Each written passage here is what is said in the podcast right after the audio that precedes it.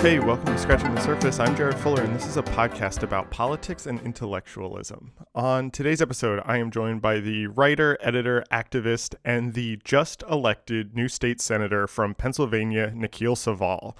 Before running for state senate, Nikhil was a co-editor of the literary magazine N Plus One and the author of the book Cubed: A Secret History of the Workplace. But for those of you who know me and know this podcast, you will probably know that Nikhil also happens to be one of my very favorite design writers. Nikhil's writing on design, architecture, and urbanism has appeared in the New York Times and the New Yorker, and has been, I think, some of the smartest, most thoughtful, most interesting writing on design over the last few years. He's written about subjects ranging from the Bauhaus to architecture of Silicon Valley to brutalism to Robert Venturi. I was curious to hear how this career might influence his new job in Pennsylvania's state senate. So, in this conversation recorded right before the election, where he was running unopposed, we talk about all of that. This conversation opens with the intersection of his writing life and his activist life, but quickly moves through how he started writing about design and how design can be a subject that allowed him to write about so many of the things that he was interested in. We talk about how writing and editing are shaping how he hopes to legislate and how it's kind of influencing his his new job or how he thinks it will influence his new job and why intellectualism has been such an important part of his campaign. This was such a fascinating and fun conversation for me. It hits on so many of the subjects that come up on this podcast, but Nikhil's position brings a sort of new perspective to many of them. And he does a, a really great job, I think, of articulating design's position in the larger culture and why that's so fascinating to so many people. I am so honored to have him on on this show and so excited to see what he does in Pennsylvania. Remember scratching the surface is made possible because of listeners like you. If you enjoy this show and want to help support it, you can become a member for just $5 a month or $50 a year. Members get an exclusive monthly newsletter written by me as well as previews of the upcoming episodes.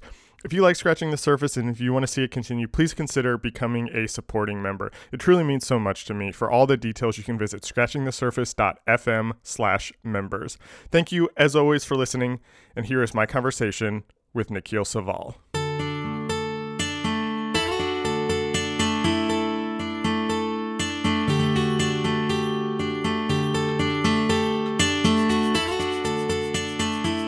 I want to kind of begin this conversation and frame this conversation. This perhaps is an oversimplification, but you essentially have kind of two sides to your uh, your work life, or two sides to your kind of public life. You have this kind of writing, editing.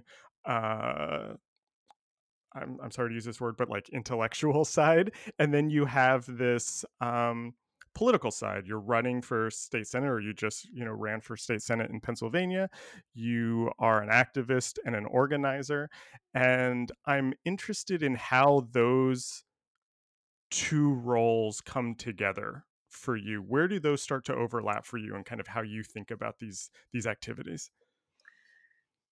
Well it's a very good question and uh, you know i'm not sure i i, I would say so i'm going to be uh, a little bit a little bit discursive here, but so I, you know, the the way you put it actually is uh, is often how I did think about it. That I hmm. have, I keep two sets of books essentially. on yeah. on the one on the one hand, I mean, you know, literally, I, I'm books in the sense that I'm a writer and an editor, and and then at the same time, I have an organizing life, and I, I've been an activist, and and now it will be quite full time in the sense that will be a full time state legislator, and that may change things. But you know, until now, and you know, to today, I I have to file pieces, I have to write things, and I have to and I have to organize, and I have to you know get out the vote here in Pennsylvania and, and things like that. So, um, and you know in a way i i almost i feel like i in, insofar as this was a deliberate set of choices and and it and it is they they were and they weren't i to to kind of do both things i i do feel like one i did think of one as sort of absolving me in in another sphere so for example I have never been, though I my writing I feel is political or politically yeah. inflected, and you know I've I've just never really felt that it was, uh, you know, oriented towards social justice or to a particular cause, and, you know, and so, um, and and it might have been. I think it maybe I might have gone in that direction, although you know it was never really my inclination, and Mm. so I did the activist work in a way partly because I just was interested in it and it was satisfying and I found it effective and useful, but also because I, if I, in a way, if I did that, if I was a labor organizer, which I was for a few years, volunteer labor organizer, or doing electoral politics, community organizing, neighborhood level organizing, I would do that, and then I wouldn't have to write about those things. Oh, and so, interesting. To, you know, I feel like I wouldn't need my journalism to do the things that I do otherwise. And so, um, and so, you know, Eh, because I, I, I think some of the work that I do is is, eh, and I don't, I use this word not not necessarily negatively, like elitist. I, you know, I have this, like, yeah, yeah, yeah, yeah. And so I have, I one I write for like you know somewhat. I had this. I edited. I was a co-editor of N plus one, which is a literary magazine that is is among small magazines is, relatively popular, but is a small magazine, and so naturally has a, a limited audience. Uh, it has, you know, a, when I was editing it, it had about ten thousand read, you know, subscribers, and so, um, so that's just not. I mean, it's a it's a lot for a magazine of that of that kind, but not that many people. And so, you know, I could write about various topics, esoteric topics. I could treat them in a certain manner, and um, and not feel like I was fail. Even though, again, even though those pieces were could be political that I edited or wrote, they didn't need to have direct political utility. And I think there's always that pressure on writers who are socialists or identify as eh, on the left in some way, and because I had this other life, and so that so anyway, that's that's the beginning of, of an answer to that. And now, obviously, there is more, and they do they do they do inform each other, but but uh, you know, I, in a way, you're what you're posing is actually how I've mostly felt is these things are somewhat separate. It's it's interesting to me, and I want to come back, obviously, and kind of talk about the Senate and and you know your plans and kind of how that maybe fits into this. But I want to I want to stay on the writing side for a bit because I I know exactly what you're talking about as someone who has read your work for years and even in preparing for this conversation went back and read a lot of your work kind of back to back to back.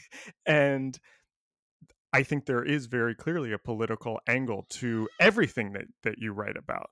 Um, but i couldn't figure out as i was reading these i couldn't figure out whether this writing was meant to be activism, whether you were kind of trying to make change through the writing, whether this was just commentary, whether this was uh, critique. I mean, you kind of move between these. And so I'm to kind of go back to what you were saying earlier, I'm interested in if this side of your life was able to manifest itself in the organizing and in the activism what was the goal of the writing side what you know when you are kind of filing pieces and writing do you have a goal in kind of what you want those pieces to do? I think I wanted, and you know, I'll have to think of particular examples so that I can actually understand what I wanted from these pieces. But they, because it's it's hard to, in a way, it's hard to reconstruct, even though it, I presume I know my own intentions. But I, I always wanted the piece to think through a problem that I, nags me or I'm obsessed with, and and so, you know, for example, uh, when I was writing when I was on contract, I was on contract for the New Yorker for a year to write a design column, mm-hmm, mm-hmm. which again, and we'll maybe we'll get into this, but yep. ten years ago, I didn't, I would have never thought that that would be my life, but I, I you know, I, I was doing that, and so I wrote a piece on Uber and transit and city, right, or, or rather, yeah. ride ride hailing, ride sharing, transportation network companies.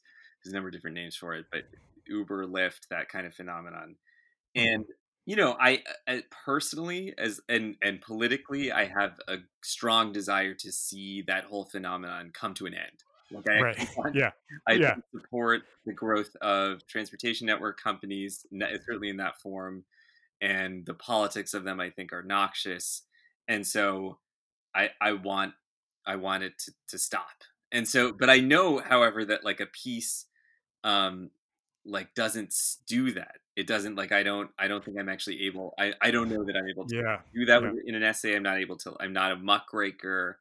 I I don't. I can't just like slit the throat of a billion dollar company with like a, yeah. a knife, you know, sharp piece.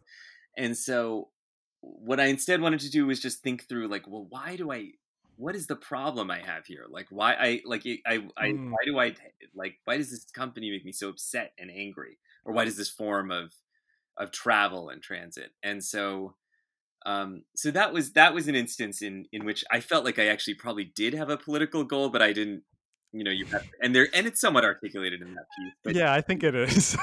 and so and then but maybe more obliquely you know there, i wrote a piece also for the new yorker about the about apple and it was um it was when johnny i sir Jony Ive um uh, yep. Right after he uh, resigned or, or you know left the company. Yeah. yeah yeah exactly yep and you know it gave me license it, and i quite indulgent that I think, like to just be to think about why i hated this uh, the the objects that were coming out of Apple or like the you know the especially the the phone in particular, which I now have one. I actually did have one, and I wrote the piece. Oh, interesting. I had a flip phone, and and then I ran for office, and it suddenly became in, just in, Wow, I love it. unfortunately. But um, it's and so you know maybe then there too, it's like I'm like I want the iPhone to end. I just want it to stop. I want to use this and that, Yeah. could even you know whereas actually it, it might be the case that someone would will like end uber as it exists or like you know defund uber or whatever but like you, you won't you won't that's not going to happen to the phones i mean something not and so you know but also it's it was complex i actually do admire the I admire what is happening. I clearly recognize these objects as as work as design objects that um, are deeply considered and felt, and so I had to also express that part. And um, and but you know, and then the other thing that I always try to do is to make these things social, and so like that's that's Right. instance where.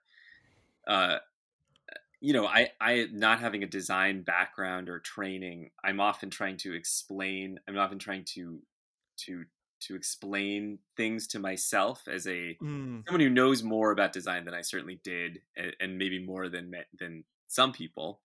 Um, but you know, I I'm I'm trying to ex- explain these objects and these these these practices like that to someone like myself, who comes to them fascinated, and um and then and perceives them in social life, like and perceives them as part of their everyday life, which is necessarily inflected with your with how society functions at a particular point in time what the history of capitalism is or what the you know what the economy is like so um yeah that's that's how i that's what i try to do in the yeah, I, that I makes mean, sense. it's yeah it's interesting that you brought up those two pieces, and and I want to I want to like talk about the design side of this uh, in a second. But I think what you said is exactly kind of my reading of your work. To be honest, I think that Uber piece especially was the one that I felt of all the New Yorker pieces that there very clearly was a point of view, very clearly was kind of a an agenda, I guess you could say.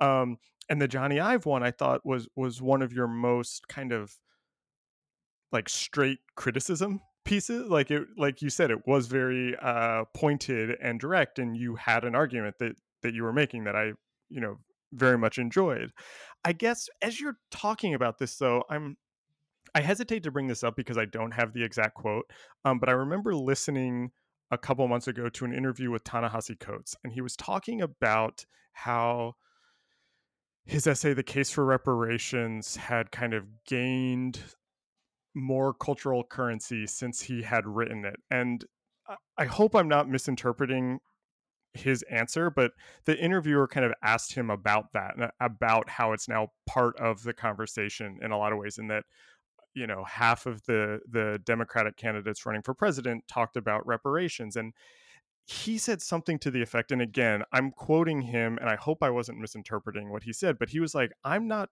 He doesn't try to write to change things he writes so the people who can change things will read like hopefully read what he says and that that will help spark something. And that's kind of my the way i kind of see your work. Does that resonate with you? Yeah it does. I, I think that's that's right. I mean i you know and uh, though the, the, comparison I, I feel like yeah yeah uh, is very is very kind to me. I mean, Ta-Nehisi is a really really great writer, but it and I you know, but the other thing is that and but, but yes, I mean, like I at the same time that you know it does it's it's just shy of that it's a little bit further away and there, there is the case for rep it's an it's a useful comparison but you know just to to take take an example of someone who has influenced policy policy discussion without producing policy. That's key for reparations is is that, and it yeah people to understand the history of redlining and um, and property and and black the black and white wealth gap and things like that. And but I, you know, I I often I often write pieces that don't that don't have that or, or, like, or, or, or, I mean, like that's very obvious, but I, they don't have, um, they don't they don't end with like right direction right. for what it is you you want to do. I mean, I've written you know architecture profiles for magazines, and and that I mean you know I and then for N plus one, I think I maybe write more. I I felt freedom to write some more pointed political pieces, but. Mm-hmm. Yeah, it was it. It's it's sort of. I, I think ultimately, I was trying to I was I'm trying to I'm trying to understand a, a problem that is obsessing me in, in a particular way. So um, some right. of the some of the like the closest like political pieces I've written for N plus one, and some of these have been unsigned because we published these ed- unsigned editorials at the very beginning. Oh, right, right. And so, you know, I wrote pieces about the Democratic Party and what kind of party it actually was, and and how it functioned, and you know, in a way, that was something that was the that was when I was getting involved in active in politics, and I needed some way of. You can't actually figure that stuff out as you're doing it. I mean, and so I have to I have to stop and read about it and and think through the problems and and allow for some circumspection. And it and it and maybe I gesture at some point to what you know what the yeah. is or what it is that we should do, but I I try to try to avoid those injunctions um, because I don't. I then I then I don't know. I, I often I feel like they're often they can seem sort of apostrophic, maybe like um, where you're you know they're often on the left. It's very common for people, especially like the socialist left, say to end a piece with you know some injunction or like it's just like call to the working class to do something and you're like what? That's it's just it always reads poorly to me. And i, I and this i say this as an editor who is often editing the, these things out of pieces where you're like you know you ha- that doesn't this is dishonest it's not you know you're not that's not actually the odd only if that's your audience only part of that audience is reading this they're not eh, and you right. want something to happen at the end of this piece that's not going to happen because you say it and so, like it's you you right. it's dishonest and so um, so I try to I try to, to avoid those things in my in my writing as well. So let's um let's talk about design uh, because that's sure. for for many years is what I kind of how I came to your work and I read you in the New Yorker and the New York Times and you were this person who I thought was writing about design in a really smart way and in a way that I felt like not a lot of people were uh, and in, in, a way, kind of like we're talking about now, you were making it social. You were kind of connecting it to larger ideas. You were looking at uh, history and kind of putting it into a historical context. And as you said earlier in the conversation, you kind of came to design through a, a, a roundabout way You feel like maybe you don't know that much about design. Um, where da, where did your interest in design come from, or how did you kind of find your way into that that beat for a while. There is a, a long history to to this that I will sum up very quickly, but you know, uh, I think it, the seeds for it were just moving to New York City when it was where I mm. college. I went to Columbia in mm-hmm. 2001 to 2005, and um, you know, at the same time discovered the kind of corpus of urban studies and founded an urban mm. studies journal at, at, the college. I had, had, made a very good friend who was an arch, architecture and, and urban studies major. And we just would take these walks around the city. And, you know, I, I just, I, I sort of became interested in, in planning, design, but again, purely as an amateur. And um, the other thing is that my, uh, my wife, uh, is a preservationist, an architectural preservationist. Oh, so, oh, interesting. So she actually knows a lot, and, and there are many ideas that we just kind of discussed, and I, I sort of, you know, I learn how to read buildings in a way from her. Mm. But uh, although she she does so which with, with accuracy and skill, and I often right, of course, don't yeah. really understand what I'm looking at sometimes. But the but the real thing that the real thing that changed me into a design writer without my realize ex, planning expecting this to happen was my first book or okay so yeah. far only book which is which is called cubed and it is um a history of the office it's office work office culture and office right. design and what happened with that book is i i actually ended up writing you know, I wanted it. I it, the seed for it. I wanted it to be a labor history of white collar work. I thought, mm. as someone who had worked in an office, who you know, and and was just kind of alienated by the experience, and then and wanted to organize a, a union with my fellow publishing employees at some point.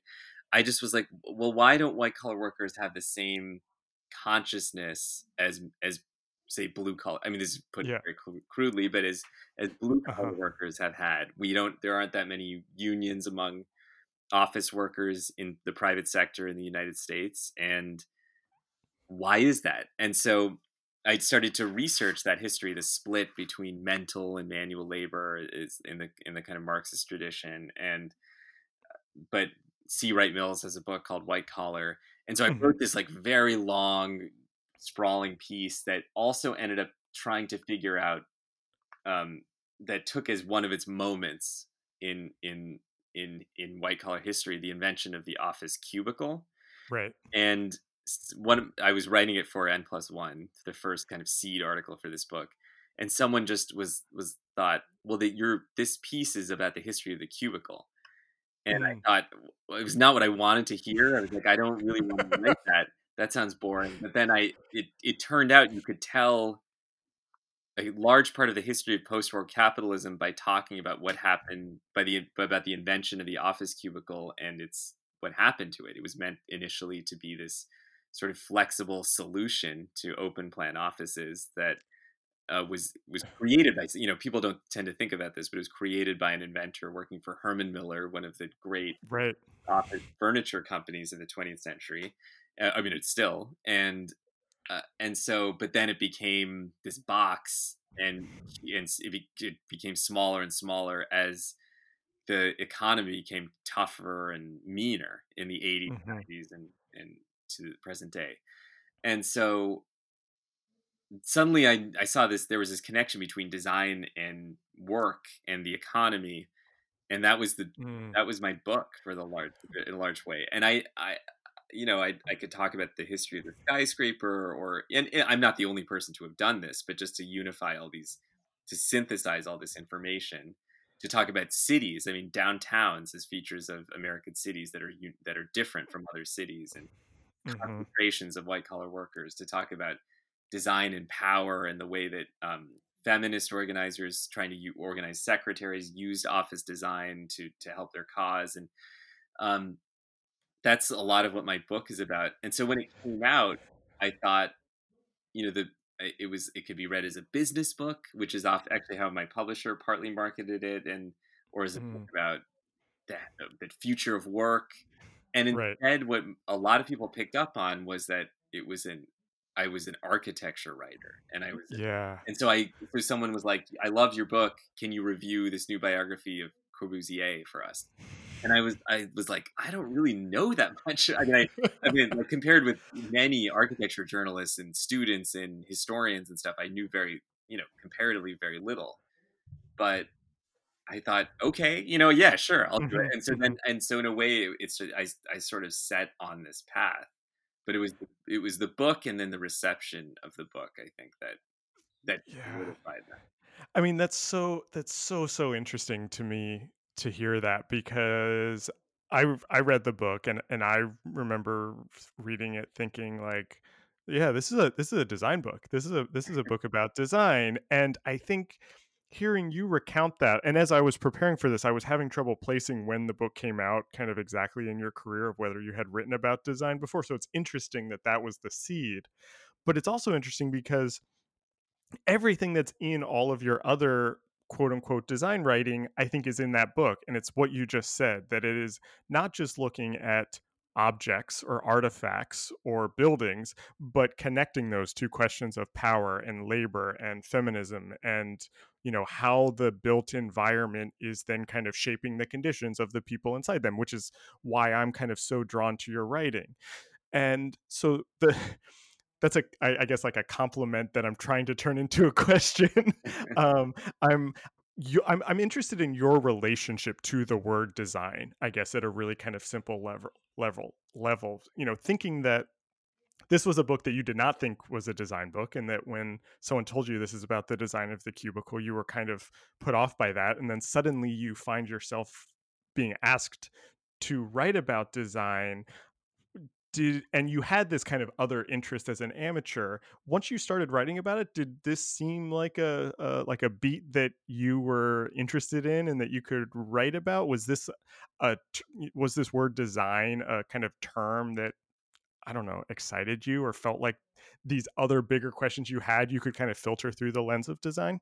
Yes yeah that uh, in fact i you put it beautifully I, I had never really been able to articulate it to myself but i think that's that's certainly right. You know, in the process of writing the book, and just it now is some distance mm-hmm. in, in, the sense that it came out in 2014, but I wrote it, you know, the better early part of this decade that's ending, and I, you know, I the one of the things that was interesting in the in in writing the book is I I felt I had this. I feel like architects don't come off well in the book, you know, with some exceptions, and so mm-hmm they and I and I don't feel that way anymore, but I just I had this great desire to deflate the sort of pretend the kind of pretentious right, right. builders yeah. and things like that. But interior designers, I had this great admiration for, and mm. I thought that even where there were mistakes or things that seemed to to fail or or go wrong, you know, I really I really liked researching like writing about uh, Florence Knoll, for example. Mm-hmm. Yeah. Um, and I think was just, I just thought was a brilliant design. Like I thought was a genuine, genuinely great figure, and who deserves to be you know the equal in in our conversation with some of the with architects. And I think they and you know not to separate these two things out to, too much, mm-hmm. but I think mm-hmm. the reason that I I do is that you know not eh, eh, not all architects were were were skilled at, at design they didn't actually design a lot in many cases design the interiors of these offices. And so the, the, the people who dealt with what with people's everyday experience of the office were sort of interior designers or furniture designers or um, or or in some cases scientific managers. And so they were closer to people and had this kind of you know as i started to look into the to understand the profession um you know it was uh, it was this profession that seemed to permit a, a huge expansion of what it what it of its meaning mm-hmm. and what mm-hmm. things counted mm-hmm. as design. yeah, um, yeah. And architecture, it's sort of clear what counts as architecture. But you know, Charles Eames has this has this phrase: "Everything is architecture," and yeah. so that I think is the kind of that that's that I think is the the ambition of certainly of 20th century design and probably 20 and you know in some cases 21st century i mean we yeah yeah, there's yeah. a sense that if you were a designer what you can't you can what can't you do i think that's of feeling is in such that you know and that's true in the career of some of these of these figures like like ray and charles eames where it's obviously furniture and house and houses model houses mm-hmm, and mm-hmm. also films, toys, you know, just kind of yeah. considering the nature of communication. Um, you know, then figures like Buckminster Fuller, I, I you know, mm-hmm. where they're you're like, well, what is what are you exactly like? And I think that's that. You know, yeah. planners. You're you think about housing, cybernetics. I think there's just this way in which it was you know, the more I got into it, the more I felt like it was.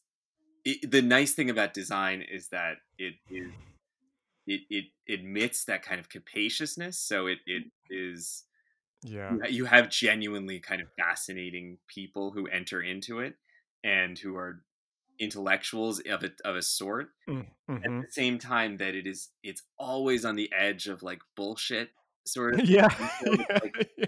um and so you're you're like yeah. Is fuller a fraud maybe? You know like and and, yeah. and at times you and i think that's and there's just this level at which fraudulence is always around the corner and yeah.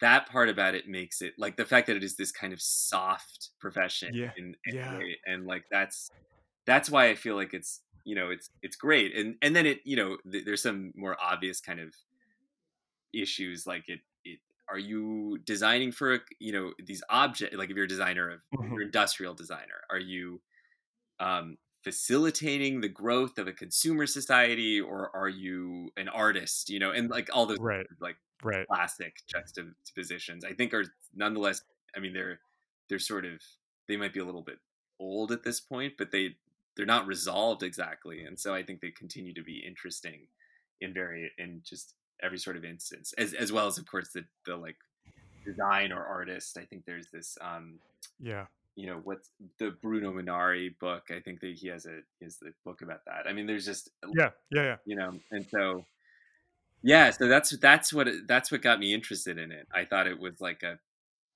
it was another and so as a result you you, you find that you can suddenly examine you know all these aspects of your of a society through something that you you maybe might think not to you know that's right. like i so like you why not maybe you learn something different about the economy or capitalism or or uh, or what have you when if you think about if you look at design first yeah you start to yeah. things through design.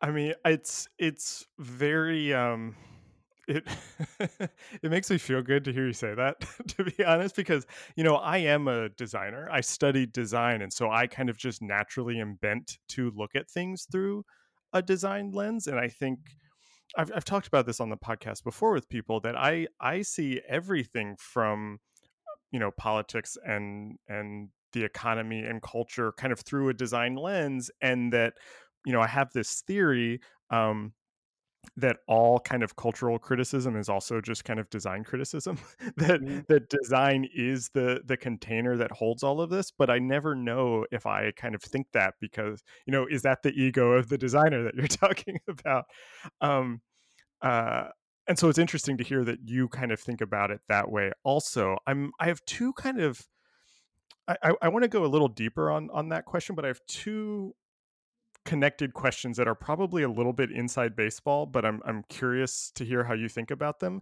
I'm I'd love to hear about your own education in design once you found yourself writing about these things. Were you um were you assigned pieces and then you kind of went out and researched them and reported back or were you also starting to consume this stuff on your own and you know kind of pitching these things how did uh how did that kind of education that kind of self-education come about for you?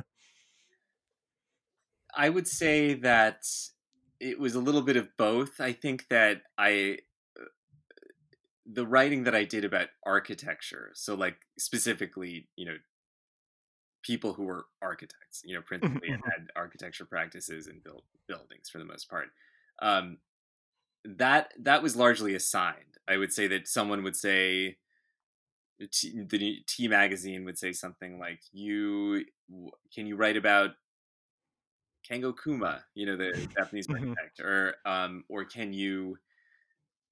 Eh, and and then in which case I would have to suddenly learn as much as I could about the history of 20th century of post-war Japanese architecture, or you know, it was like, and right, that was right. which was great. I mean, I like, you know, I had some inkling of it, but it was it was like this just you know, and I, I, I it's scary because you're like, oh, I gotta write this piece. But so that, so I say the architecture pieces are more generated by other people, and mm. then the kind of then when it gets into design, you know, I, I I'm a I'm sort of creating those. I, I'm coming up with those ideas myself. It's and then for the New York, and it also depends on the institution. So, oh, right, right. So for the New Yorker, I believe I came up with most of those ideas. I think someone I think that's I think that's right. I'm trying to I'm trying to think of an instance where it was an assignment. Oh well, you know, someone actually the first piece I wrote for them, which was about the scooters, about oh yeah, scooters. yeah, yeah, and so that was their idea, and I then I was thought it was a great one. But that's you know that it, it also is conceivable. I guess I could have come up with that one. It, it just it seemed like a nat- normal or natural to me to to write such a piece, and so. Mm-hmm. Um, yeah so that's and then and then yeah and then i was just reading around i mean like eh, so so the, the i wrote a piece for the times about the oss about the it, yeah so that's the one i was thinking of that was what my next question was going to be about oh okay yeah so well do, do you want to i i mean the, but that was i mean i came up with I, yeah that's kind of was my question because that that was the one that i felt was different. I also think your piece about the Bauhaus was was like this, where it was just so well researched, and I was like, is is he just you know kind of consuming this stuff on his own and pitching this or did somebody ask him to to read all of this because uh, those two pieces especially i i uh, you know just loved yeah the i mean the bauhaus one was I mean, it was like the anniversary of the Bauhaus. Right. Yeah. The centennial. I, I, I, would not. I uh, hate anniversary pieces and I would not I mean I was very pleased to be able to write that one but I would not have come up with that one myself but if someone says if the Times is like we'll send you to Germany I'm like great I mean, yeah, yeah, yeah of course yeah, sure. I'll go and so I uh and so then I you know and I knew a bit I would say uh, you know but probably not you know like in a very eh, honestly it was fairly cursory I feel like my knowledge of of the Bauhaus, mm-hmm. and so you know, I I just it it forces the it forces the reading, and and the Bauhaus is like the perfect instance of all the things that we're talking about. Because, I was just gonna say that, yeah, yeah. I mean, it's like obviously the the the major figures associated with it are architects, but the point of the you know the the and then it, and then architecture took on this like increasing mm-hmm. role towards the end of it with because Mies was the was the last director, and so you know who who was I mean though Mies obviously did do furniture. I mean he was an art you know he was truly an architect yeah. in this way, and yeah. so whereas Gropius or you know these sort of other figures were like at least had an idea that that craft design folklore all of these things you know theater all these mm-hmm. things are a mm-hmm. little bit more part of the, the total spirit of the of the place and so it, in a way it's like yeah it's the I, the perfect instance of all the things that we're talking about in terms of the fluidity of what design can mean and and that was yeah it was just a, an opportunity at the same time that it was it took place in this extremely charged political atmosphere and like right. there's, there's hard you're sort of hard pressed to find a, a more intense times like than put interwar Germany. I mean, it's just like there's there's like uh, in terms of like culture and politics mixing. I mean, all at once, and and many different possibilities and foreclosed futures, and you know, political parties literally crack like fighting in the streets and or members members. Yeah, and so that's you know, there's it's like it's almost too much. Like it's a perfect piece, and so that was that was an idea that someone came up with, but I had a, I had great freedom in how I mm. it, and and so for that I have to thank my editors and the editor, uh, my editor at T, and the editor and the editor in chief of T. But um, the OSS piece was my idea. I mean, I had okay, nice. I had like I had come across. There's a very great piece about it by um, Barry Katz, who I yeah um, is is associated with IDEO, if I'm if I'm not mistaken. And so, uh, I think so. Yeah, and and but I you know, but it's it's a fairly scholarly. Yeah. And so I was like, but and it's one of the only piece like eh, pieces to have looked at this OSS design um, or presentation branch archive.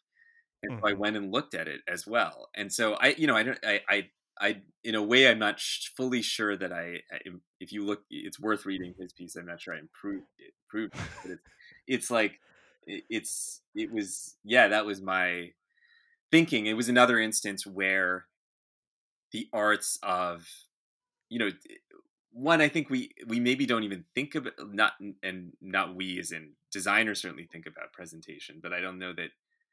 Mm, people Right. think Yeah. about presentation and there's a little you know maybe people have edward tufte books and you know there's just like Right. there's not it's like the notion that presentation as an art and as a practice like has an origin and it's like it's being refined and forms of abstraction are being refined in, in the context of this spy operation i mean it's like it's kind of i mean i and I, it was difficult to figure out I, I, whether you know i still don't know if it's true to the extent that i claimed in the piece that it all starts here or what you know like i think there's like a there's maybe an over dramatization of that but but it was yeah it was it, it certainly it, it certainly seems to be like the right time when a lot of and then when a lot of these you know forms of presentation are being pioneered and like and you have this government that is just interested in it. And so or like this or this sort of like sub branch of government that is new um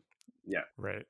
I mean, so th- this is actually a nice way to start to kind of connect all of this back to the Senate and uh, you know, kind of this next thing that you're you're doing. And so for the last year, I guess, you've been running for state senate in Pennsylvania. And we're recording this a few weeks, like two weeks before um, before the election. This episode will come out after the election. You're running at this point. You you won the primary, uh, and you're running unopposed in the general election. So unless some strange thing happens, by the time people listen to this, you will have been elected to the state senate in Pennsylvania. Um, I'm very curious how all of this kind of design stuff that we're talking about. Do you have a sense on how that has influenced or or uh, perhaps shaped how you think about politics and how you think about electoral politics and how you are thinking about legislating?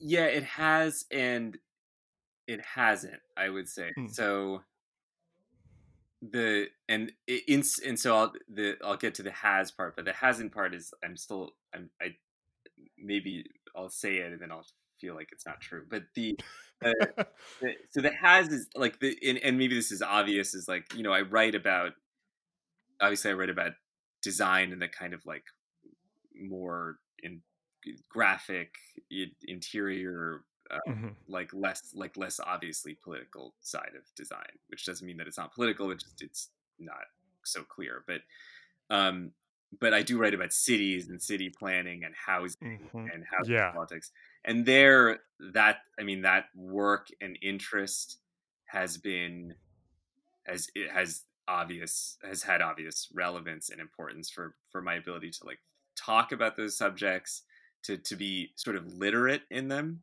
And hmm.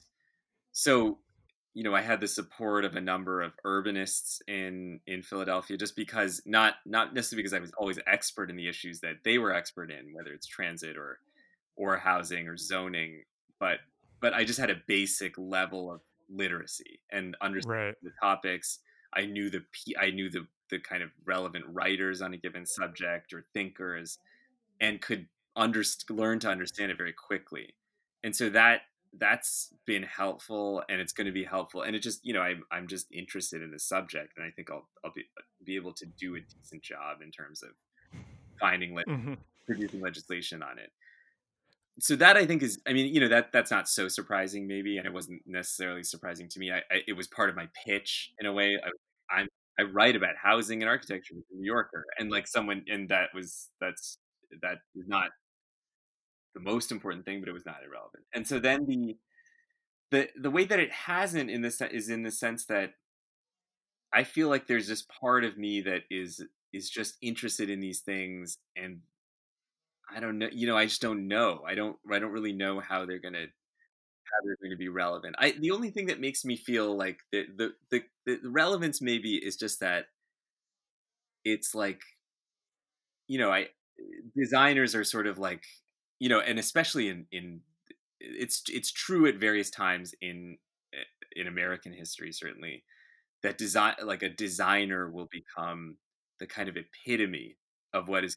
creativity in the, in the country. You know, like um, yeah. Eames's were this at some point. Fuller was this. It's you know at a certain point.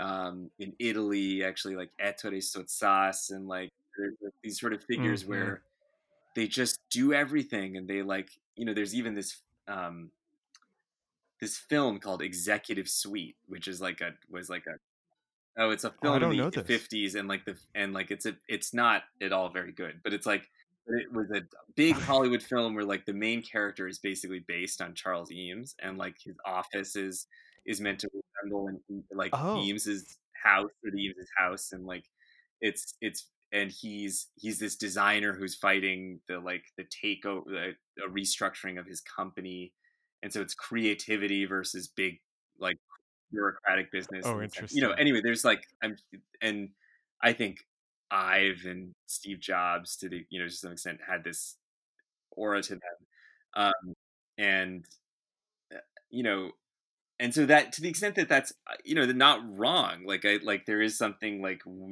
because design is and i still meet designers and I'll just be like astounded at like what they know and how they can see how they can solve things. Like, like like industrial designers will just be like, we'll just try to they'll just try to make something to like solve like an issue that's they have mice in their house and so they'll just try to create this like elaborate camera system to understand where the mice are coming from and and i'm like why would you go to this trouble? But that's just what your where your mind goes if you're trained in the field and so I just I'm actually thinking of an ex, a real example of a friend of mine who's just who did this, but they and so like you know I guess that example of like someone wanting to be creative about facing up to the social problems in their society and this is like this can have a banal i think design thinking uh, for example is like a ban- yeah. banalized yeah. version of this um it's not it's not terrible it's just like it doesn't it sort of doesn't fully capture what it what right. design how designers think you know and i think that's like and so you know eh, in in a very vague way i think like having that example like you that you want that someone when faced with a particular problem uh you know doesn't if you're a designer you don't your profession is fluid enough that you're like you you don't really always know what you're going to do. Like you're like and, and, if the problem is like i'm a designer and i'm faced with like a with an issue a major issue facing a city you're like you're they're you're going to have to be creative and withhold um judgments and things like that so that, i'm i'm i'm putting that cautiously because i don't know if that's I've never really said that, and so I don't know if it's or thought it, and so like I don't know if it's really true that I think that. I'm just like, or that's the right, that's how it's affected me, but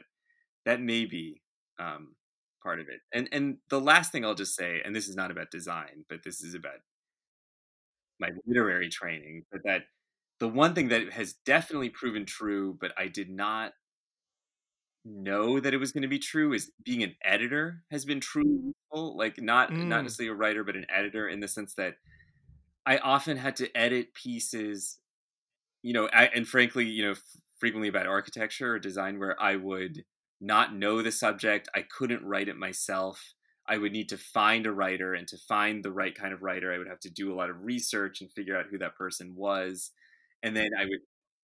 You know know i have to figure out what the right questions were to ask about that piece and when i got it you when you get a piece and you're an editor you have to be kind of pseudo expert about yeah. it and um, so you then have to learn a lot very quickly and that that practice has made it has made like crafting policy pretty helpful so i was able to have a good policy team and you know it's a similar process like if i'm like to find to like get to get a housing policy like i'm not going to really write it all myself like i'm going to work with people and they're and fundamentally it's going to be a team that drafts it.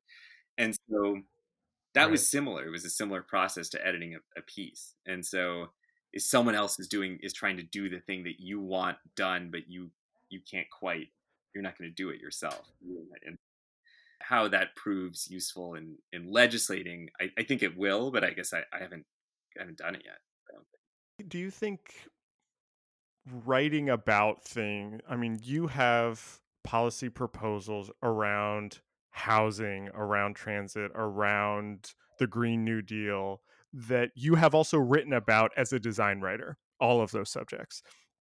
Do you think approaching those through a design lens, through your writing, I, I don't know, like gives you a better understanding of it or a different view of it now kind of being on the other side where you actually can start to kind of enact some of these things? Like is there something about that design lens that you feel has been helpful to you in, in understanding these these issues and thinking about these issues for yourself?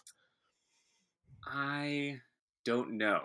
I don't know the answer. I wish i i, I know that's sort of unsatisfying. I just i the one thing that has been true is actually maybe that you know not being trained as a design writer or as a as a design historian, not actually even being trained as a historian.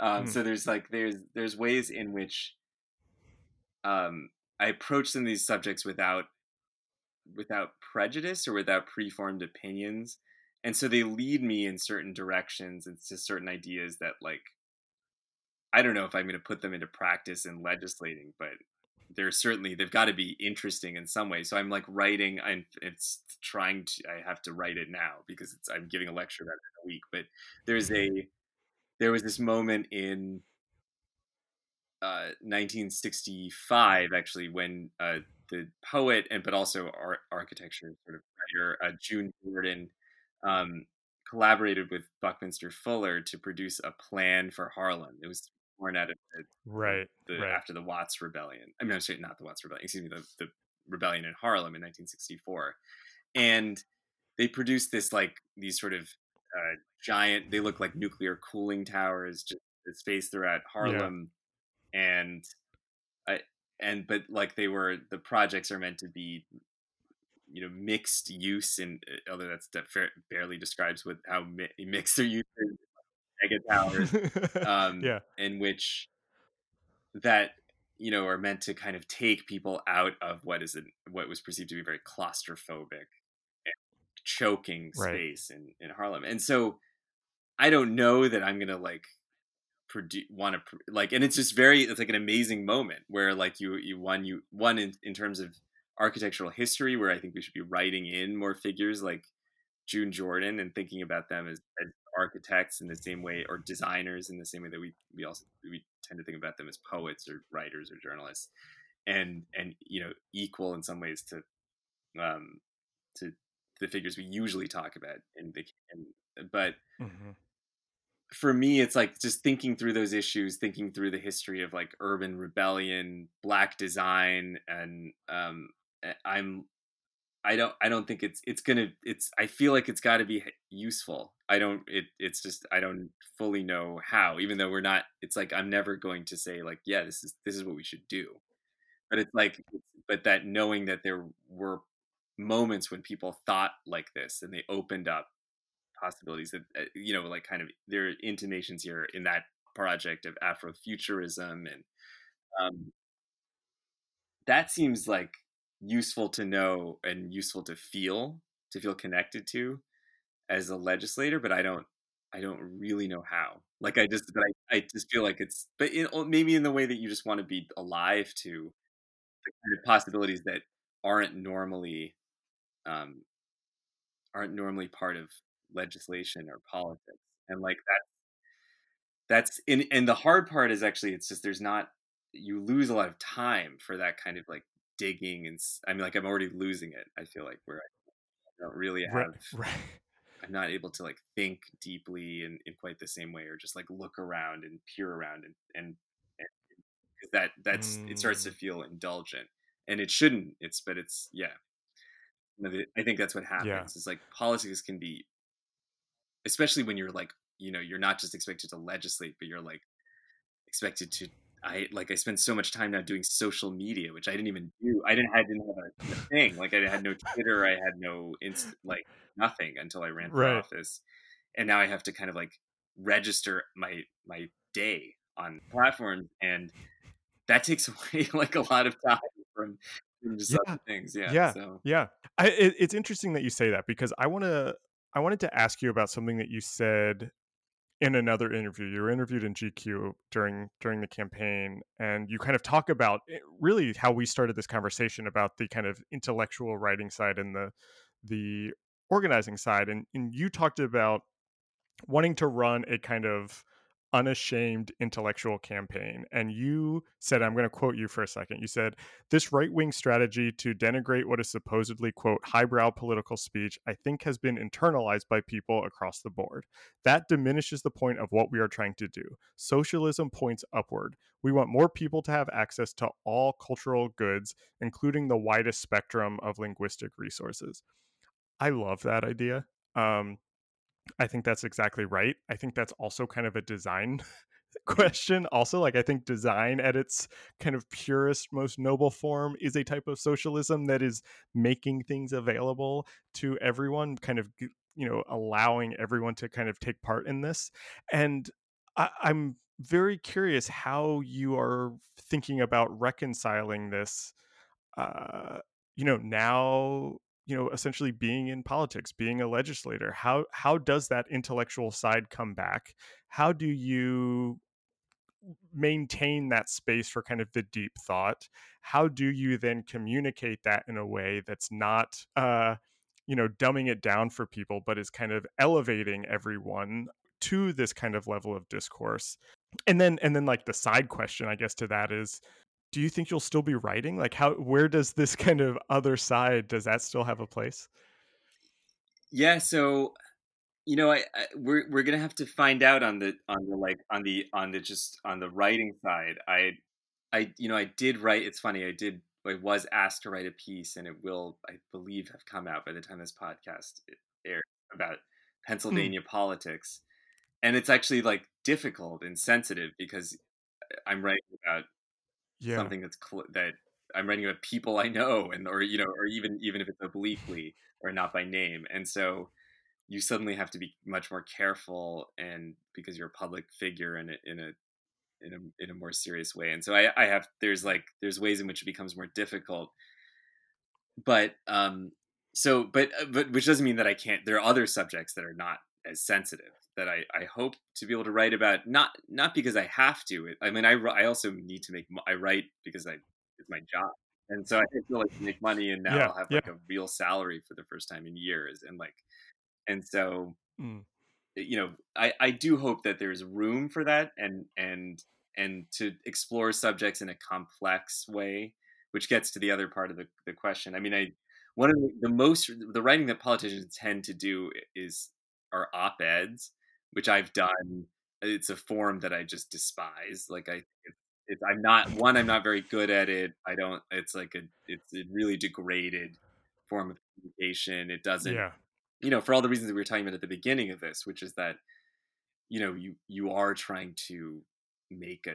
You are trying to just get a point across, and just and you really can only make one point, you know, an op-ed, and and you can and you just have to you know you just have to get something done. You have to like and you have to advocate for something or and, and sometimes that's the right thing to do. I don't really want to do a lot of those and is you know if there's if like i can consider housing the housing question um as in in its all its complexity or um you know or things like that i think that would be i would still welcome that opportunity. And so i in terms of just the the issue about complexity i mean like one it's it's personal to me as someone who does political organizing and, yeah. and and you know will often write something or or say something and someone will point out that what i'm saying like i've used like a fancy word when i don't i don't have to or or, or something like that and yeah. sometimes that's true sometimes i'm just in i am actually just indulging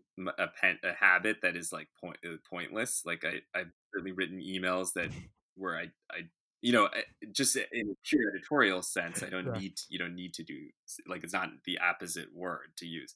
And so so i do do that and people pull me back from it but i usually actually hear these complaints from people who are they're like oh this is you, you're shutting out so many people by writing or think talking this way and you know, and it's like this kind of mm. pseudo, it's this sort of elite anti-elitism because it usually comes from other people who have the same levels of like over education or what have you that I right and in some right. ways maybe have like a much higher class background than I come from. I don't. My parents are immigrants from a poor country, and I didn't grow up money. They ran a pizza restaurant. I mean, I didn't. Mhm. It was like, and so, um, and I grew up speaking, you know, two languages. Like it's not. It's I. I sort of feel like that.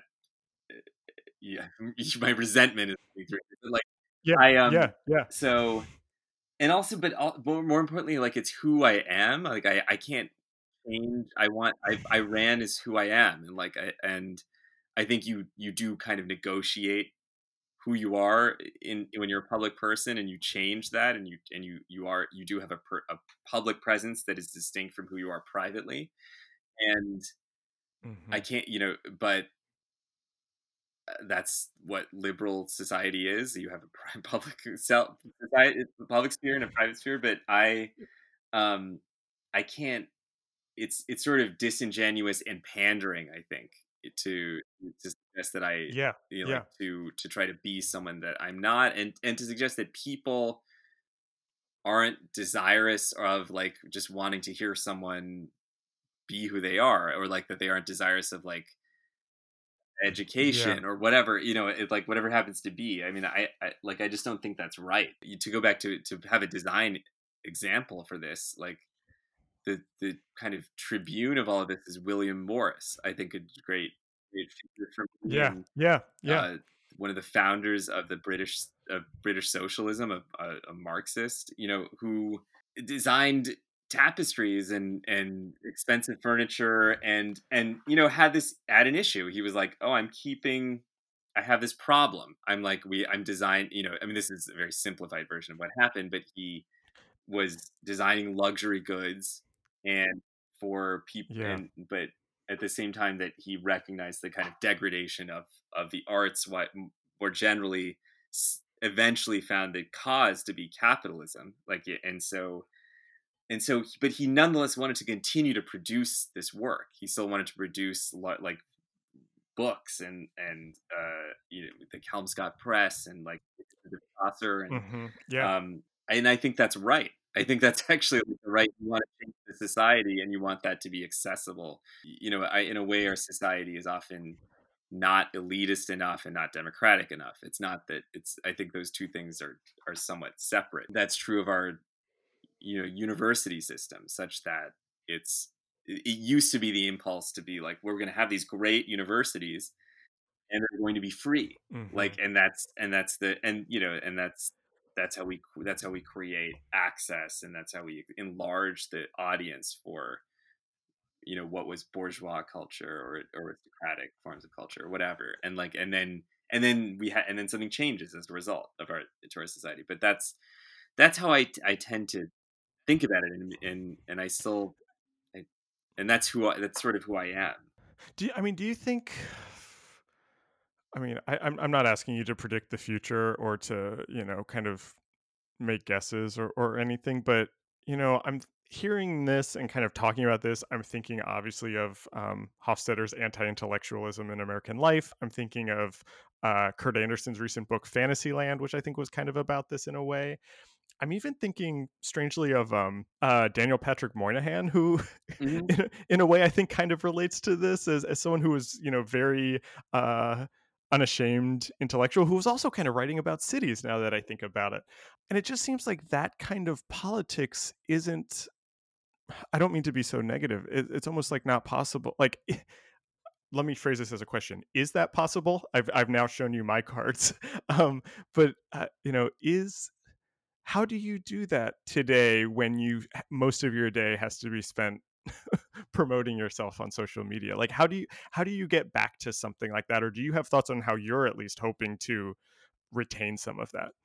It's it's difficult it's difficult in pure in terms of the, uh, the resources of time. Like that that remains just that one i'm reading not not necessarily reading less but reading books less than i eh, or like eh, eh, at a less steady clip. And actually you know i think some of that can be just regimented and changed. It's not like a it's not like you, you actually oh, I, it seems like barack obama was always like quite a, a voracious and so it's not i think a lot of that is just your discipline and like not allowing yourself to just like tweet or whatever later whatever whatever whatever i'm doing but like the or just or to work past a certain hour but um but also I, I actually feel like it's slightly easier in the sense that than i than i would have thought in the sense that there is there's just like eh, on the academic side of things i would say that there's much more commerce between the sort of le- left wing academy or just you know or I, that's even kind of a crude description, but just like the, this, like between the academy and politics, and there's more socially oriented work being produced. Like I just, mm. I know a lot more scholars who are quite savvy politically, and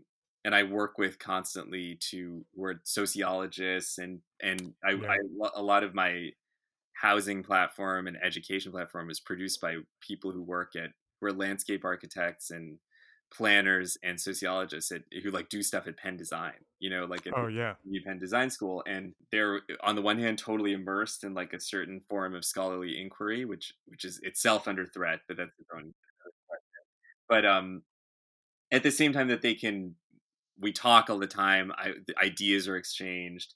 We do Zoom events. We do like you know hopefully in person events at some point and like i'm able to like learn and keep abreast of things and and again that actually helped you know it, it, partly goes back to again my training as an editor where like i had to i i had to do that all the time.